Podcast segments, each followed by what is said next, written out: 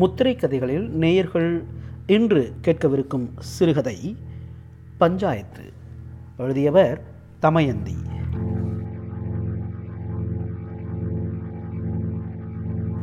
திருநெல்வேலியை சேர்ந்தவர் தமயந்தி. சுமார் இருநூறுக்கும் மேற்பட்ட சிறுகதைகளையும் ஒரு நாவலையும் எழுதியுள்ளார். ஆங்கிலத்தில் முதுகலை பட்டம் பெற்றுள்ள இவர் பெண்களின் உணர்வுகளை கதையாக்குவதில் ஆர்வம் காட்டுகிறார். பெண்களுக்கான ஏக்கங்கள் தவிப்புகள் போன்ற உணர்வுகளை கதையாக்குவதில் மிகுந்த கவனம் செலுத்துகிறார். இவருடைய கதைகளில் நுட்பமான உணர்வுகள் பதிவாகின்றன. கதைகளை வாசிக்கும் வாசகனிடம் இவரது கதைகள் தாக்கம் செலுத்துகின்றன.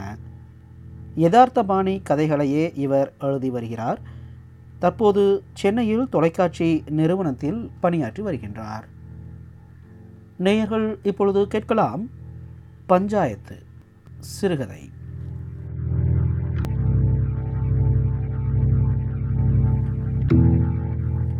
ஊர் பஞ்சாயத்து கூடியிருந்தது. தலைவர் பூவராகவனுக்காக அவர் வீட்டு திண்ணையில் காத்திருந்தது. பூவராகவன் தீர்ப்பில் தராசு முள் தெரியும். அத்தனை நேர்மை. கீழே நியாயம் கேட்க வேண்டி உட்கார்ந்திருந்த மீனாட்சியின் கண்கள் சிவந்திருந்தன. சேலை தலைப்பை அவளின் ஆறு மாத குழந்தை இழுத்தது. எத்தனையோ இள வயசு கனவுகளோடு முத்துவேலை மணந்து இந்த ஊருக்கு வந்தாள் மீனாட்சி. மூத்த மகன் பிறக்கும் வரை அந்த தாம்பத்தியம் சுகமாயிருந்தது. முத்துவேலின் பாதுகாப்பு இதம் தந்தது. பிறகு முத்துவேல் மாறிப்போனான். இருட்டின பிறகு வீட்டுக்கு வந்தான். வரும்போது குடித்திருந்தான். இடுப்பில் அடித்தான். இரண்டாம் தடவை நிறை மாதமாய் இருக்கும்போது அப்படி இடுப்பில் உதைத்துத்தான் திடீர் பிரசவமானது.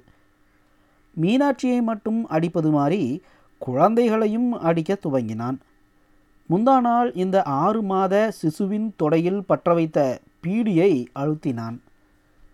இதற்கெல்லாம் காரணம் அந்த வனஜா. தழுக்கு நடையும் உதட்டு சுழிப்பும் மழுக்கென்று இறங்கின இடையும் வலுவழுவென்று இருந்த உடம்பும் முத்துவேலை மயக்கினது ஆச்சரியமில்லை. ஆனாலும் பெண்டாட்டி குழந்தைகளோடு ஒழுங்காய் இருந்தவன் இன்னொருத்தியிடம் மயங்கி ஒரே அடியாய் புத்தி கெட்டு போய்விடுவானா என்பதுதான் மீனாட்சிக்கு ஆச்சரியம். வருத்தம். நான்கு நாட்களாய் வாய்க்கு சோறில்லை. முத்துவேலுக்கு அது பெரிதில்லை. கடைசியாய் வீட்டுக்கு வந்தபோது பாக்கெட்டில் ஆறு ரூபாய் வைத்திருந்தான். அதை கேட்டதற்கு தைரியமாய் வனஜாவுக்கு வளையல் வாங்கணும் என்றான். அந்த தைரியம்தான் மீனாட்சிக்கு எரிச்சல் ஊட்டியது. பஞ்சாயத்தை கூட்டி இரண்டில் ஒன்று பார்த்துவிட வேண்டும் என்கிற அபார தைரியத்தை தந்தது. பூவராகவன் துண்டை உதறி தோளில் போட்டுக்கொண்டு உள்பக்கமாய் திரும்பி பாக்கியம் போயிட்டு வர்றேன் என்றார். உள்ளிருந்து சன்னமாய் ஒரு முனகள் பூவராகவன் வெளியே போனதும் பாக்கியம் உள்ளிருந்து வந்து முன்னரை ஜன்னல் பக்கமாய் நின்று கொண்டாள். என்னடா என்ன விஷயம்? என்று முத்துவேரிடம் கேட்டார் பூவராகவன். பொண்டாட்டி தான் கூட்டிருக்கியா பஞ்சாயத்தை நான் இல்லை பூவராகவன் மீனாட்சி பக்கம் திரும்பினார். சொல்லுமா நான் இந்த மனுஷனை கண்ணாலம் கட்டிக்கிட்டு எதுக்கு ஐயா இவர் இன்னொரு பொம்பளைய இட்டாந்துருவார்னு நம்பியா? ஒரு வருஷமாக இவர் சரியாக வீட்டுக்கு வர்றதில்ல. கேட்டால் அடிக்கிறாரு. நான் பரவாயில்லைங்க. இந்த பச்சை உடம்பை பாருங்கய்யா. குழந்தையை திருப்பி தொடையை காட்டினாள். பூவராகவன் வேதனையோடு கண்களை மூடிக்கொண்டார். இப்போது என்ன முடிவுக்கு வர்ற நீ? திருப்பி அவரை என் கூட ஒழுங்காக குடும்பம் நடத்த சொல்லுங்கள் போதும். அந்த பொம்பளை சரி சரி அவளை மறந்துட்டு எங்கூட பொண்டாட்டி குழந்தைகள்னு இருந்தால் போதும். நிம்மதியாயிடும். நீ என்ன சொல்கிற முத்துவேலு? மீனாட்சி மாதிரியே என்னை நம்பி வந்துட்ட வனஜாவையும் கூட்டிக்கிட்டு வீட்டுக்கு போகிறதுன்னா போகிறேன் அதை ஒப்புக்கிறாளான்னு கேளுங்க. ரெண்டு பேரும் ஒரே வீட்டில் இருக்கட்டும். யார் வேணாங்கிறா? நீ என்ன சொல்கிற வனஜா? அவர் எடுக்கிற முடிவு எனக்கு சமாதம்தான் தலையை ஒழுப்பிக் கொண்டு தாமிரபரணி பொங்கிய மாதிரி மீனாட்சி கோபமாய் எழுந்தாள். சொல்வாரியா ஒரே வீட்டில் ஒரு மனுஷன் ரெண்டு பொண்டாட்டியோடையா? என் புருஷன் என் முன்னாலேயே இன்னொருத்தையோட குழாவுறதை என்னால் பார்த்துக்கிட்டு சும்மா இருக்க முடியாது. கொலை விழும். மூச்சு வாங்க பேசியதில் திரும்பவும் அவள் தோளில் சாத்தியிருந்த குழந்தை வீறிட்டது. பூவராகவன் கையை கட்டி பவ்யமாக நின்ற முத்துவேலை கேள்வியோடு பார்த்தார். என்ன சொல்கிற நீ? இஷ்டம் இல்லைன்னா சரி அப்போ மீனாட்சியை விட்டு விளையிடுறேன் மாதம் மாதம் ரூபா கொடுத்துட்றேன். தனி வீட்டில் இருக்கட்டும் மாதத்துக்கு ஒரு நாள் போயிட்டு வர்றேன். நீ என்ன சொல்கிற மீனாட்சி? மீனாட்சி ஒன்றும் சொல்லவில்லை. செய்தாள்.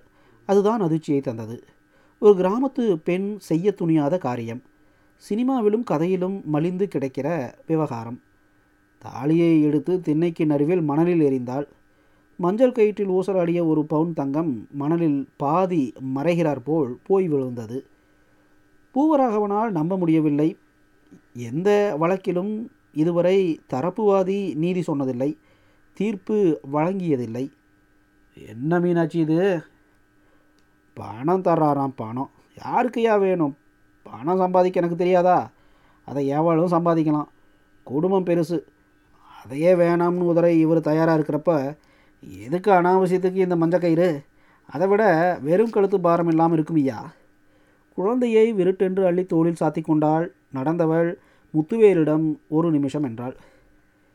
உனக்கும் எனக்கும் உறவு இன்னியோடு அத்து போச்சு முடிஞ்சு போச்சு. இனிமே அவள் உன்னை விட்டுட்டு போனாலும் என்கிட்ட வராத. இந்த மீனாட்சி குணம் உனக்கு தெரியும். காசுக்காக பல் இழிக்கிறவ நான் இல்லை. அவள் விறு விறுவென்று மறைய கூட்டம் ஸ்தம்பித்து போனது. பூவராகவன் எழுந்து உள்ளே வந்தார். பாக்கியம் ஜன்னலிலிருந்து அவசரமாய் விலகி மோர் கொண்டு வர போனாள். என்ன பஞ்சாயத்து இது? ஊர் சனங்களே நியாயம் தர்றது. காலம் மாறிப்போச்சு. மோரை வாங்கி ஒரே மூச்சில் குடித்தார். சிகரெட்டை பற்ற வைத்துக்கொண்டு கொஞ்ச நேரம் புகை மூட்டம் நடுவில் விட்டத்தை பார்த்து கொண்டு படுத்து கிடந்தார். கோபம் தான் தீர்ப்பு சொல்வதற்கு தன்னை மீறி வழக்கு முடிந்துவிட்டதே என்கிற ஆதங்கம். இருட்டுகிற வரை கூடத்து நடுவில் தலையணையில் தலையை அழுத்தி கிடந்தார். மணி ஏழு அடிக்கும்போது எழுந்தார். தலையை சீவி பவுடரை போட்டுக்கொண்டார் வெளியே போகிறேன் பாக்கியம். ம். ராவுக்கு வரமாட்டேன். தாழ்பாலை நல்லா போட்டுக்க.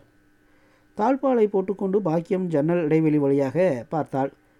பூவராகவன் ஓலம் பட்டிப்பட்டு வீட்டு பக்கமாய் நடந்தார். பாக்கியத்துக்கு மீனாட்சி ஞாபகம் வந்தாள். அவள் எடுத்து எறிந்த தாலி திண்ணையின் நடுவே கிடந்தது நினைவுக்கு வந்தது. பாக்கியம் தன் மார்பில் சிகரெட் சுட்ட தழும்பின் மேல் வருடி கொண்டு கிடந்த தாலியை அழுத்தமாய் பிடித்து கொண்டாள். நேயர்கள் இதுவரை கேட்டது பஞ்சாயத்து சிறுகதை. எழுதியவர் தமயந்தி.